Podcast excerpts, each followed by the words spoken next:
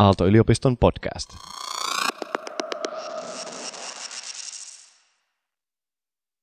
Kun mietitään suomalaisten yritysten markkinointiponnistuksia maailmalla, niin mä väitän, että Suomi on kansainvälisessä kaupassa Ruotsia 200 vuotta jäljessä ja emme kuitenkaan voida saada Ruotsia kiinni, niin meidän kannattaa jatkossa paremmin keskittyä tuotekehitykseen markkinoinnin sijasta. Sanna, oletko samaa mieltä? No niin, nyt tulikin aika kova väite. Tota, toki siinä mielessä on samaa mieltä, että, että se on fakta, että me ollaan Ruotsia jäljessä, mitä tulee kansainväliseen liiketoimintaan. Että Ruotsilla on Hennessen Moritz ja Ikea ja Spotify ja Suomella oli Nokia. Mutta toki se, että 200 vuotta jäljessä, niin tota, siinä kohtaa hieman, hieman ehkä nieleskelen, että onko se ero niin paljon kuitenkaan – Eli Ruotsihan on markkinana erilainen ja vientimarkkinana erilainen kuin Suomi, se on ihan fakta. Ruotsissa perustetaan neljä kertaa enemmän yrityksiä kuin Suomessa. Eli siellä tämmöinen yrittäjyyshenkinen kulttuuri on paljon vahvempaa kuin Suomessa. Et Suomen niin kuin semmoinen yksi kompastuskivi, mikä sitten näkyy tässä niin kuin kansainvälisessä liiketoiminnassa ja viennissä ja vientimarkkinoinnissa, niin on just tämä meidän tavallaan tämmöinen pien, pien niin kuin, miten mä sanoisin, rohkeuden puute – Puttonen ja Vilkkumaa. Vilkkumaa ja Puttonen.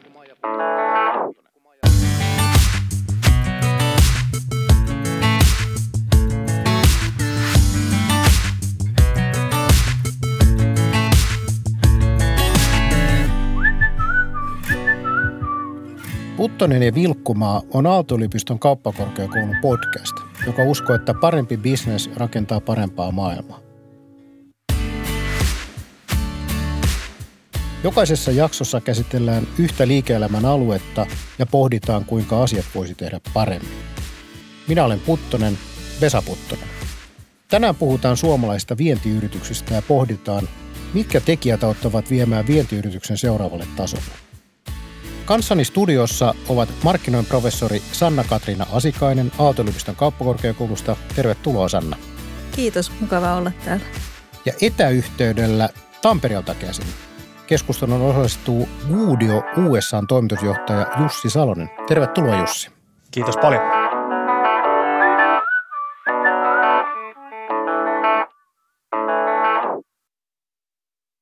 Sanna, sä soitit urasi alussa 90-luvulla 1200 suomalaisten vientijohtajaa läpi tämmöisen kyselytutkimuksen tiimolta. Ja voisi kai sanoa, että on aika laaja kuva siitä, miten suomalaisissa vientiyrityksissä on tapahtunut sen jälkeen viimeisen 30 vuoden aikana. Millainen fiilis sulla on? Mikä on se vanha ja tämän uuden genren isoimmat erot? Joo, siis todellakin se vanha genre, niin se oli mun mielestä niin kuin aika vahvasti insinöörivetosta ja insinööreille kaikki kunnia omakin tausta tulee siellä, että en tarkoita insinööriyttä mitenkään negatiivisesta näkökulmasta, mutta se oli ehkä enemmän silloin se vientiyrittäjyys silloin 90-luvulla, kun aloin asiaa niin kuin tutkia Suomessa, niin enemmän semmoista, että, että meillä on tämä hyvä tuote ja hyvä tuote myy itse itsensä – et kerrankin erään tota, pörssiyrityksen markkinointijohtajan kanssa, kun sitten tästä asiasta keskusteltiin, niin, niin se oli jotenkin nuorelle tutkijalle aika järkyttäväkin havainto, että hän totesi, että siellä ne jotakin aina puuhaa ja sitten jos ne saa siellä niin kuin insinöörityössä jotain uutta aikaiseksi, niin sitten ne tuo tänne yläkertaan sen tuohon mun pöydälle ja sitten mun pitäisi alkaa löytää sille markkinat tai myymään sitä tuotetta. Niin se oli ehkä sen ajan henki. Että tämmöinen niin kuin halu yrittää, uskallus yrittää niin kuin mun mielestä erottaa suomalaisia nyt uusia vientiyrityksiä niistä yrityksistä, kenen kanssa silloin 90-luvulla juttelin.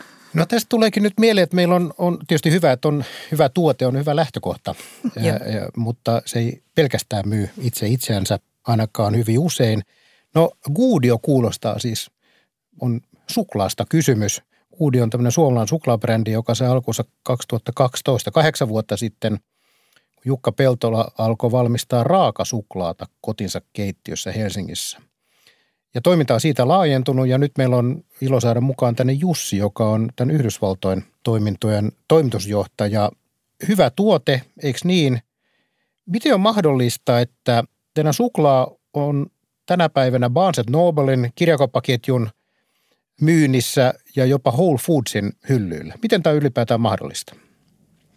Joo, erittäin hyvä kysymys. Eli tosiaan niin kuin tämmöisten yhteistyökumppanien saaminen on sen takana, että vaaditaan aika paljon verta, hikeä ja kyyneleitä ja kaiken lisäksi vähän aikaakin, mutta oikeastaan kolme asiaa on semmoisia, mitkä tässä mun mielestä nousee esille. Eli ensimmäinen on se, että vaaditaan kykyä tiimiltä ja yritykseltä. Eli meidän tapauksessa se käytännössä on tarkoittanut sitä, että meillä on ydintiimissä ollut alusta saakka henkilöitä, joilla on vahva USA-tausta. Eli käytännössä koko ura tehty USAn suuntaan, mikä tarkoittaa sitä, että pelisäännöt on suhteellisen selvät, miten siellä toimitaan. Ja sitten myöskin niin, että on valmiita kontakteja, ettei tarvi aloittaa ihan nollasta. Eli kyky on semmoinen ihan ensimmäinen asia, mikä on niin kuin hyvä lähtökohta. Toisena lähtökohtana sitten voidaan pitää halua, eli tämä on pitkä prosessi. Meillä meni pari vuotta tuon Whole Foods-diilin tekemisessä – ja vastoinkäymisiä tulee matkan varrella paljon, eli esimerkiksi käytännössä meille kävi tälleen, että me lanseerattiin Koilis USAssa Whole Foodsin kaikissa myymälöissä ensin ja ja, ja laitettiin sitten suklaat Helsingistä matkaan sinne ja sitten tuli ilmoitus tullista, että nämä on jumissa nyt täällä.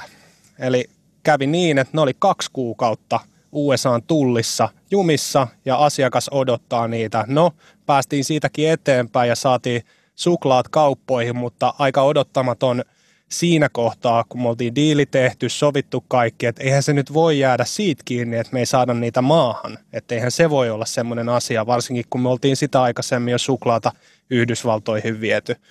Ja kolmantena asiana sitten vielä, tämä vaatii resursseja. Eli valitettavasti se maksaa vähän enemmän sekä aikaa että rahaa, kun viedään Pohjois-Amerikkaan, USAhan – kuluttajabrändiä, mikä on maailman kilpailuin markkina. Eli me ollaan oltu käytännössä hyvin onnellisessa asemassa siinä, että meillä on Hedi Mikael tukenut melkein alusta saakka meidän tarinaa ja ollut mahdollistamassa tätä, että miten viedään suklaata USAhan, eli käytännössä vähän niin kuin vietäisiin hiekkaa Saharaa. Niin, mä mietin, että sinne joku muukin on saattanut koputtaa sinne Whole Foodsin ovelle, että me haluttaisiin, että te myytte meidän suklaata.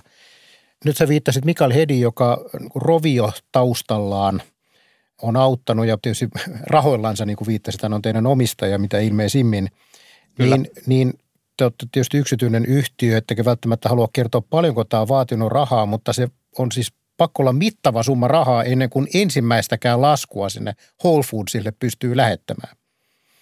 Viittasit kaksi vuotta kesti, että te pääsitte heidän kanssaan sopimukseen, oliko näin?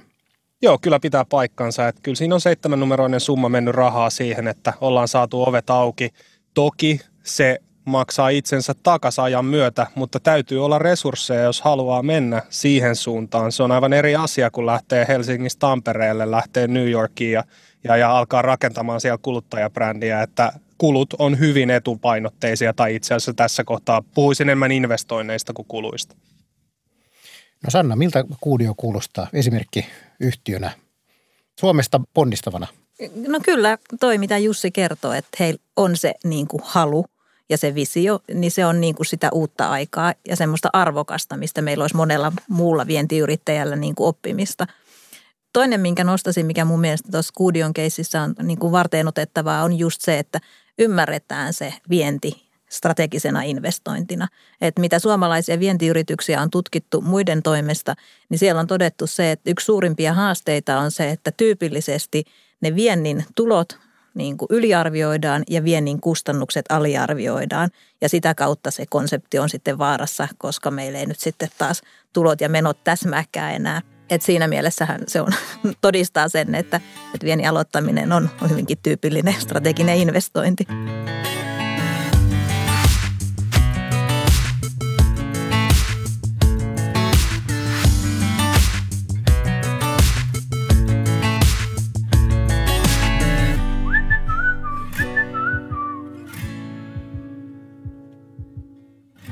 Ja nyt te olette Jussi pystynyt brändiä, brändi on levinnyt ja saanut sitä kaupallistettua, niin miten se on, on ymmärtänyt, että teidän ulkonäkö on jopa kopioitu? Miten te olette onnistunut tässä brändäyksessä?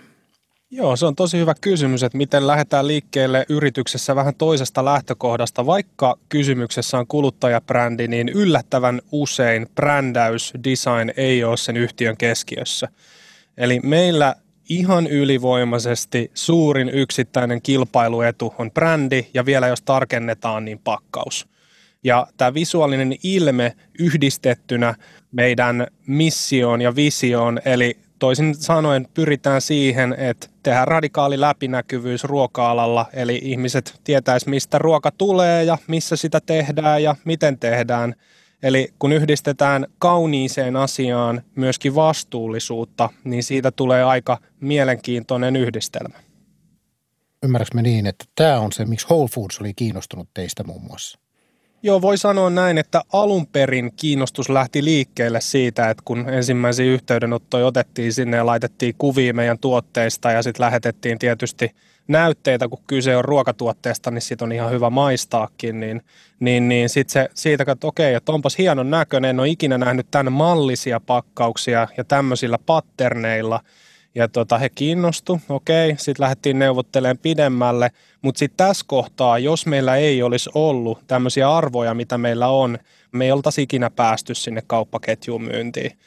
Eli mä sanon aina tälleen, tämä pätee myöskin niin kuin ostopäätöksiä kuluttajilla. Voi olla, että tutkimusta mun lyttää mun väitteen, mutta ensimmäistä kertaa ostetaan pakkauksen perusteella ja toista kertaa ostetaan maun perusteella. Eli jos ei se tuote maistu hyvältä, niin ei sitä kyllä sitten myöskään osteta. Ja sama pätee tässäkin tapauksessa, että ei me oltaisi päästy valikoimaan, jos meidän suklaa ei olisi maistunut hyvältä.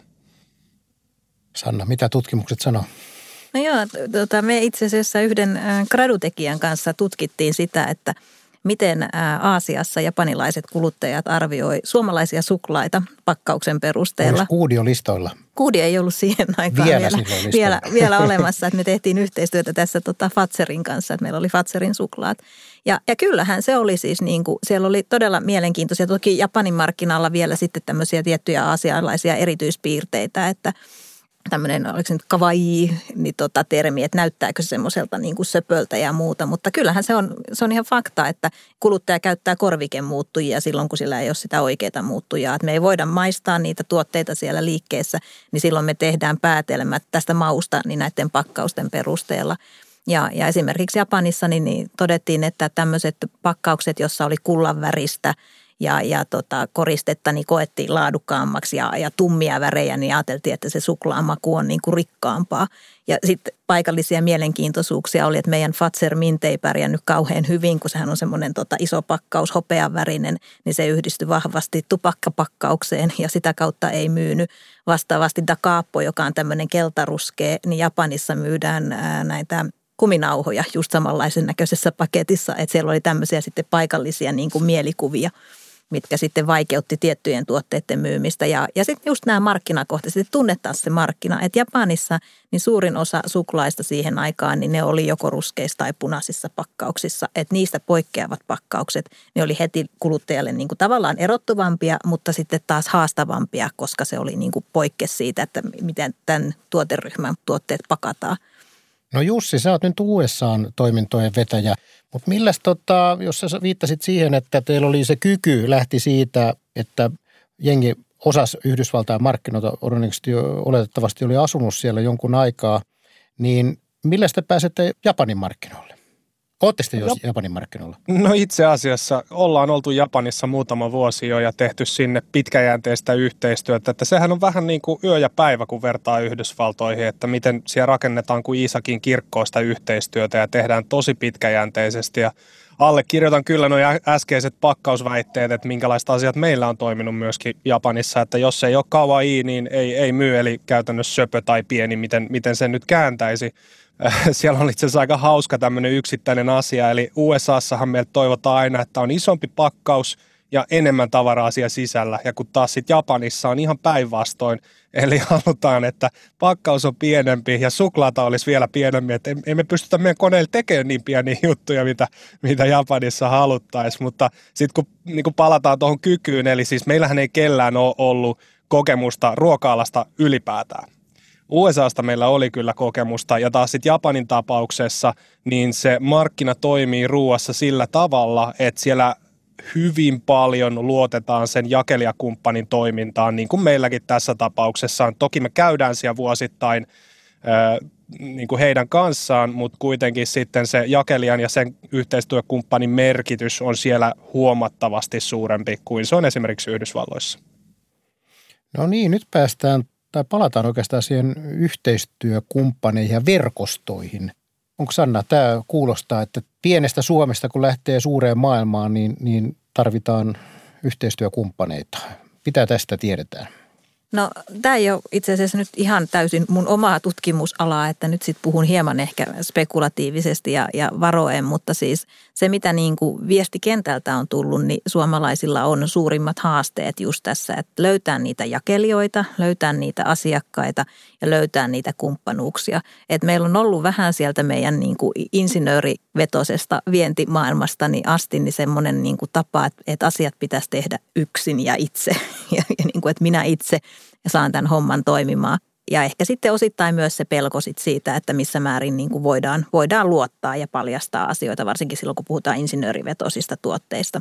Mutta sitten Suomessahan meillä on niin kuin tosi hyvät nämä tukipalvelut sitten taas, että meillä on Team Finlandit ja, ja Business Finland ja, ja konsulaatit tuolla noin auttamassa siitä, että saataisiin tätä tätä Suomi-kuvaa ja Suomi-vientiä rakennettua, että sitä ei tarvitse kuitenkaan niin kuin yksin tehdä. Mutta todella tärkeä on se tavallaan se, niin kuin se maine, että mun mielestä toi Kim Väisänen siinä väärää vientiä kirjassaan kanssa kirjoittaa niin kuin hyvin, että, että mikä se Suomen rooli on tämmöisessä niin kuin viennin tukemisessa, niin niin, niin tota, hän sanoi, että no ei siitä ole kauheasti hyötyä, mutta onneksi sitten ei ole haittaakaan. Ja monesti niin kuin on todettu se, että, että se Suomi niin kuin ei sinällään ole ollut ehkä niin kuin se apu siihen vientiin, pelkästään, että, että se ei sinänsä auta, mutta ei se sitten ole niin kuin todellakaan estänytkään viemästä. Että se Suomi-kuva on siinä mielessä turvallinen ja positiivinen, että siihen ei liity negatiivisia konnotaatioita sitten.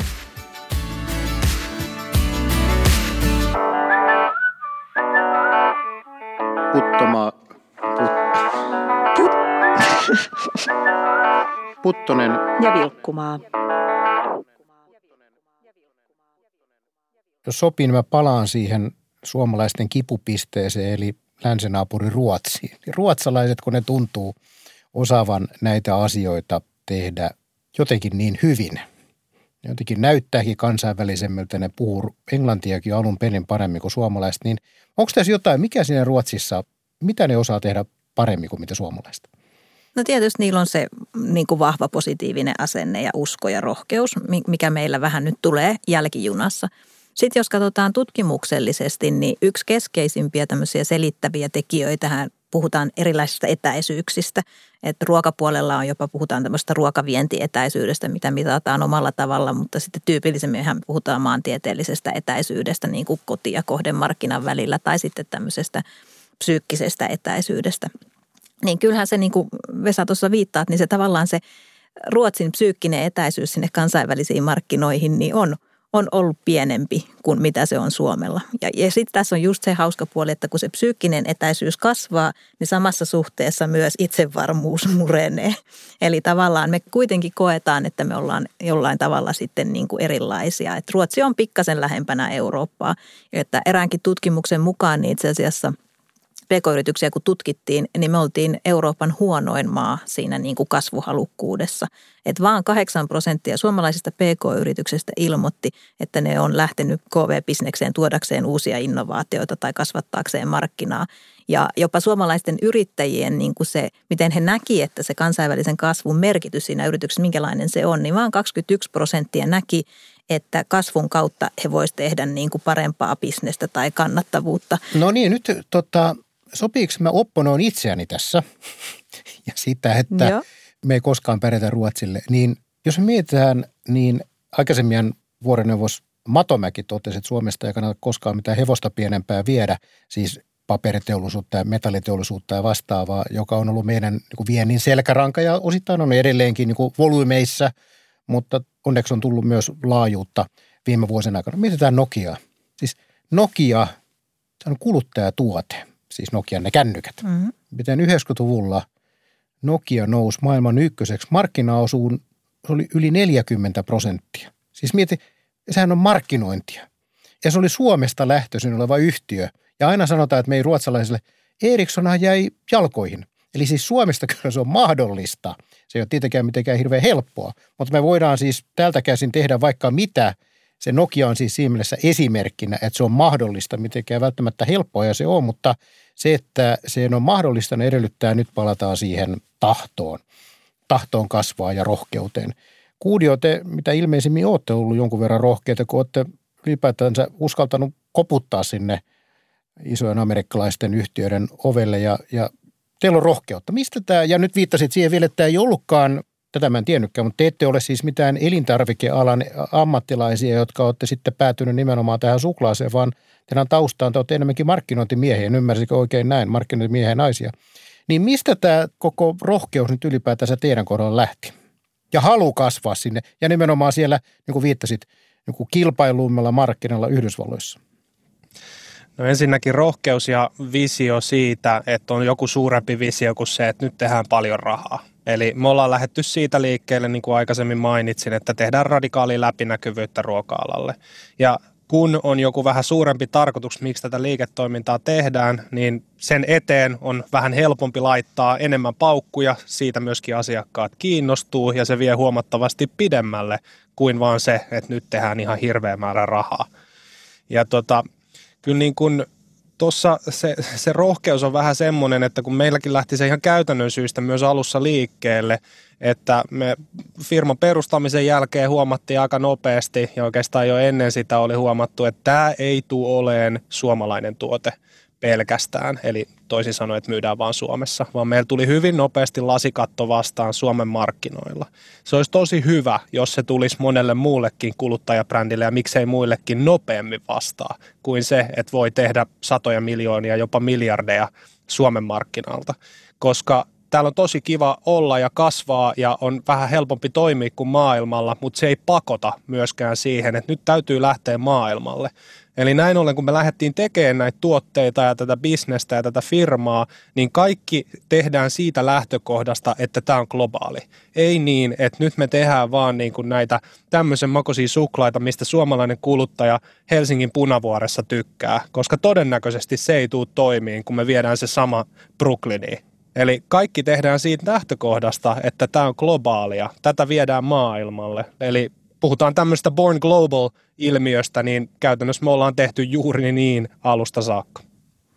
Kyllä. Ja tämä on mun mielestä niin kuin kans yksi tärkein, että tämän uuden genren vientiyrittäjiä kuvava piirre, tämä niin kuin tavallaan tämmöinen halu parantaa maailmaa tai tehdä tämmöistä niin kuin sustainability-vetosta vientiä. Että mun mielestä toinen hyvä suomalainen esimerkki on nämä kuukautissuojabisneksessä toimiva Lune Group, joka tekee näitä kuukuppeja – niin siellähän heidän tavoitevisio on tehdä kuukautisista kuulit, mikä on mun mielestä ihanan kanssa röyhkeä, että sulla on pien yritys ja yrittäjä ja, ja tota, sitten, että niin kuin muutetaan tämä niin kuin koko bisnes. Ja mitä heillä tällä hetkellä niin kuin kansainvälisen liikevaihdon osuus taitaa olla 85 pinnaa ja vientiä 40 maahan. Tuotteet löytyy Whole Foodsista myös. Niin ihan huima siis semmoinen, että on joku niin kuin isompi visio myös, mikä sitten ruokkii sitä niin kuin kykyä ottaa niitä riskejä. Ihan samalla tavalla kuin Jussi tuossa viittasi.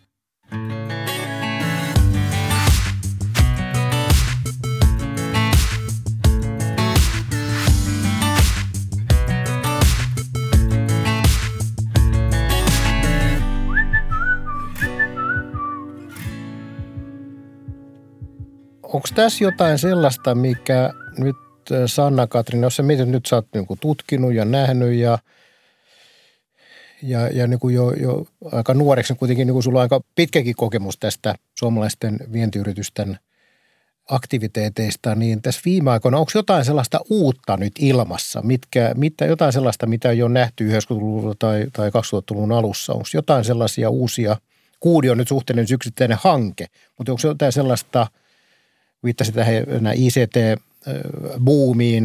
niin onko jotain nyt ilmassa sellaista, mikä olisi, olisi uutta?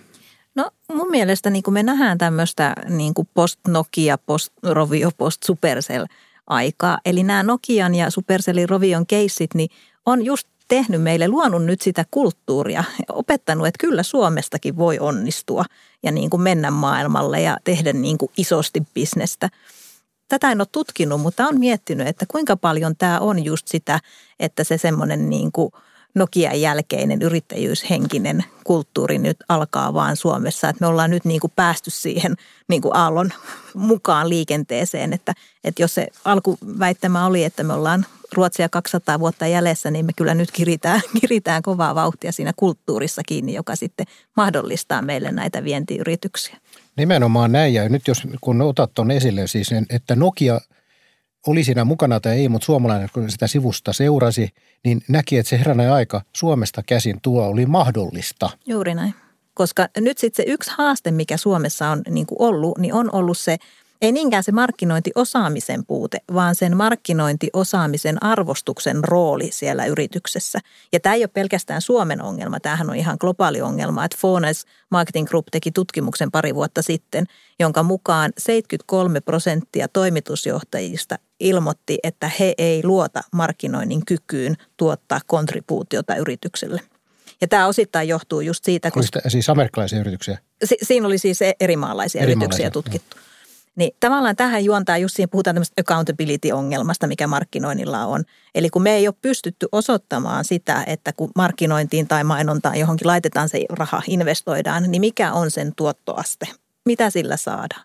Ja nyt sitten kun markkinointifunktiona siellä tuota, kulmahuoneessa neuvottelee budjeteista ja vastassa on vaikka rahoituksen yksikkö, niin rahoitus pystyy heti kertomaan, että okei, että meidän tiimille tämän verran, kun annatte rahaa, niin tämän verran tulee takaisin, että kun me investoidaan ja käytetään se. Ja markkinointi on niin kuin tämä klassinen esimerkki tästä tavaratalon miljardööri John Vanamakerista, että hän on sanonut, että hän tietää, että mainonnalla menevästä rahasta puolet menee hukkaan, mutta kun hän ei tiedä kumpi puoli. Ja markkinointi on pitkään ollut vielä niin kuin tässä asemassa, että me ei ole pystytty osoittamaan sitä faktuaalisesti, että mikä on se lisäarvo, mitä me tuodaan. Ja pari vuotta sitten oli myös tutkimus, jossa todettiin, että, että yritykset, jotka on ymmärtänyt markkinoinnin niin kuin arvon ja ne on esimerkiksi sitten tuonut näitä markkinointitaustaisia henkilöitä sinne johtoryhmään ja päätöksentekoelimiin, niin näiden yritysten ROI parani 1,6 prosenttiyksikköä, koska markkinointipohjaiset toimitusjohtajat pysty paremmin esimerkiksi löytämään ratkaisuja, joilla saadaan parempi katteisia innovaatioita, vaikutetaan asiakkaan maksuhalukkuuteen ja näin. Niin se, että miten me markkinoijina ja vientimarkkinoijina niin osataan tuoda tämä.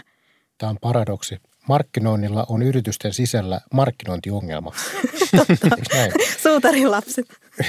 Tota, Jussi, nyt voiko kysyä teidän osalta, kun kiinnostaa, suklaa kiinnostaa tietysti todella paljon, niin, niin tota, onko teillä se suklaa se, mitä te alun perin olette kehittänyt, se tarviiko siihen enää investoida? Nyt tämä viittasi, että teille on tärkeää, että teillä on se paketti, se näyttää hyvältä, niin mihin teidän rahat menee nyt tällä hetkellä?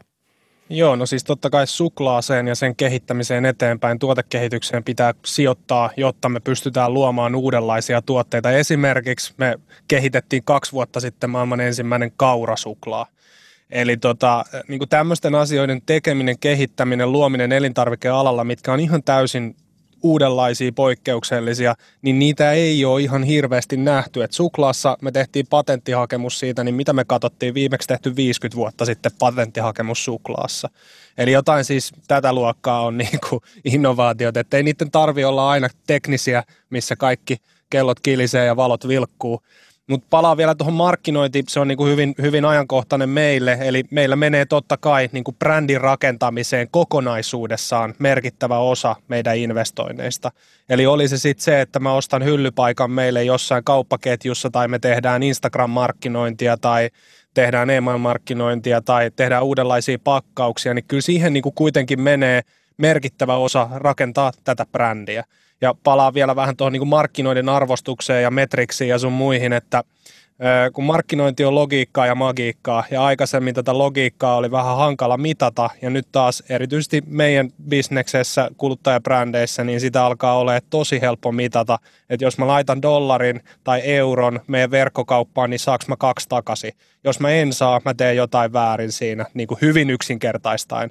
Mutta taas sitten tämä logiikka voi maksaa sen magiikan parhaimmassa tapauksessa. Ja tässä niin kuin me mennään Suomena, mä sanoisin ja toivon, että ollaan jossain kohtaa maailman huippui, koska me ollaan tosi hyviä siinä logiikassa ja analytiikassa. Ja sitähän markkinointi tulee olemaan tulevaisuudessa yhä enemmän ja enemmän, kun kaikki menee kuitenkin sit niin kuin verkkokaupan pohjalta, että miten me saadaan myytyä tavaraa enemmän meidän verkkokauppa-alustoilla. Että me tehdään nytkin niin kuin Jenkeissä, meillä on useita isoja ruoan verkkokauppoja, mitä Suomessa ei ihan niin paljon vielä ole nostaa ala toki päätään, mikä on hieno juttu, Mutta sielläkin on mielenkiintoinen nähdä, että miten tuommoisessa ruoan verkkokaupassa, että jos mä investoin jonkun dollarin sinne, niin kuinka paljon se tulee takaisin sitten myytyinä suklaalevyinä. Ja tämä yhdistettynä sitten siihen magiikkaan, että siitä ei vaan voi unohtaa, että kuinka tärkeä se on, että miten tuote on erilainen ja minkälainen tarina sillä on ja kaikki tämä luova puoli, niin ilman sitä toi logiikka ei kuitenkaan ole juuri mitään. Tämä on hyvä. Tämä kirjoitin ylös. Logiikkaa ja magiikkaa, molempia tarvitaan. Ja se on nimenomaan menestyvän yrityksen hyvä muistaa. Otetaan tähän loppuun muutamia ennustuksia. Mennään hetkeksi dystopiaan ja utopiaan, pessimistiseen ja optimistiseen skenaarion tulevaisuudesta.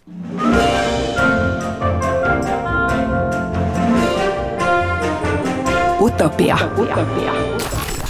Dystopia.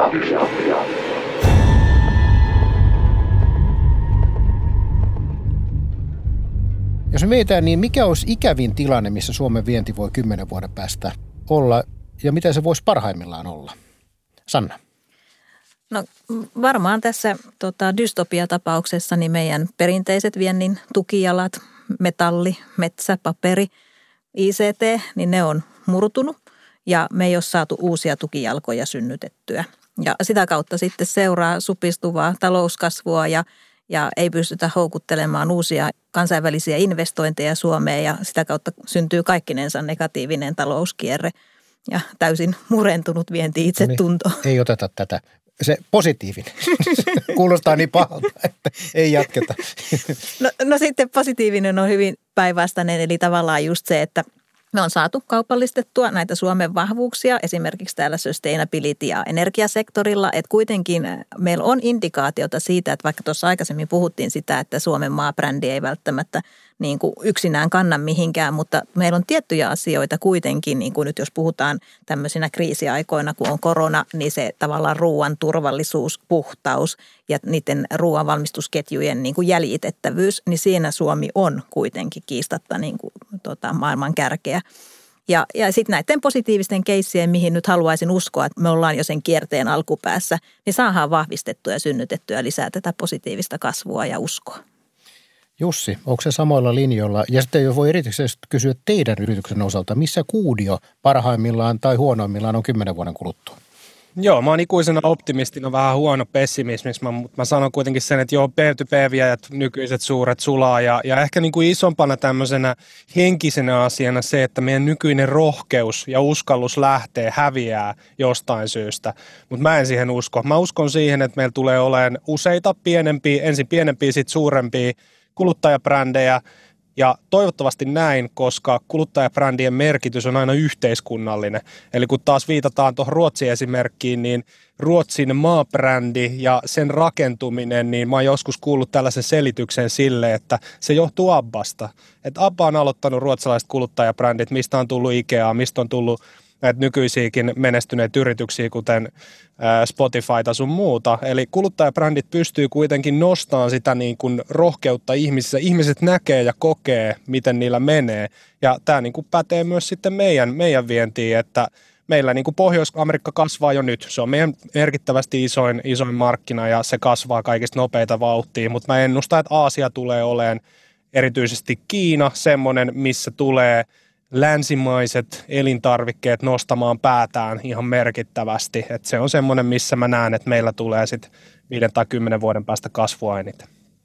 Ja Aasia kasvaa tässä joka tapauksessa maailmantaloudessa nyt todennäköisesti kovempaa kuin mitä meikäläiset länsimaat, jos siellä markkinoilla on hyvin asemoitunut, niin tavallaan menestykselle kaikki edellytykset on olemassa.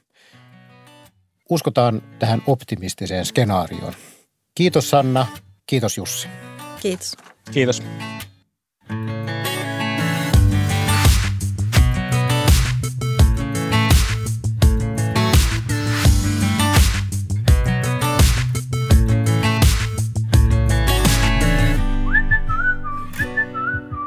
Tämä oli Puttonen ja Vilkkumaa. Löydät kaikki jaksot Spotifysta ja Apple Podcasteista. Podcastin on tuottanut Jaksomedia.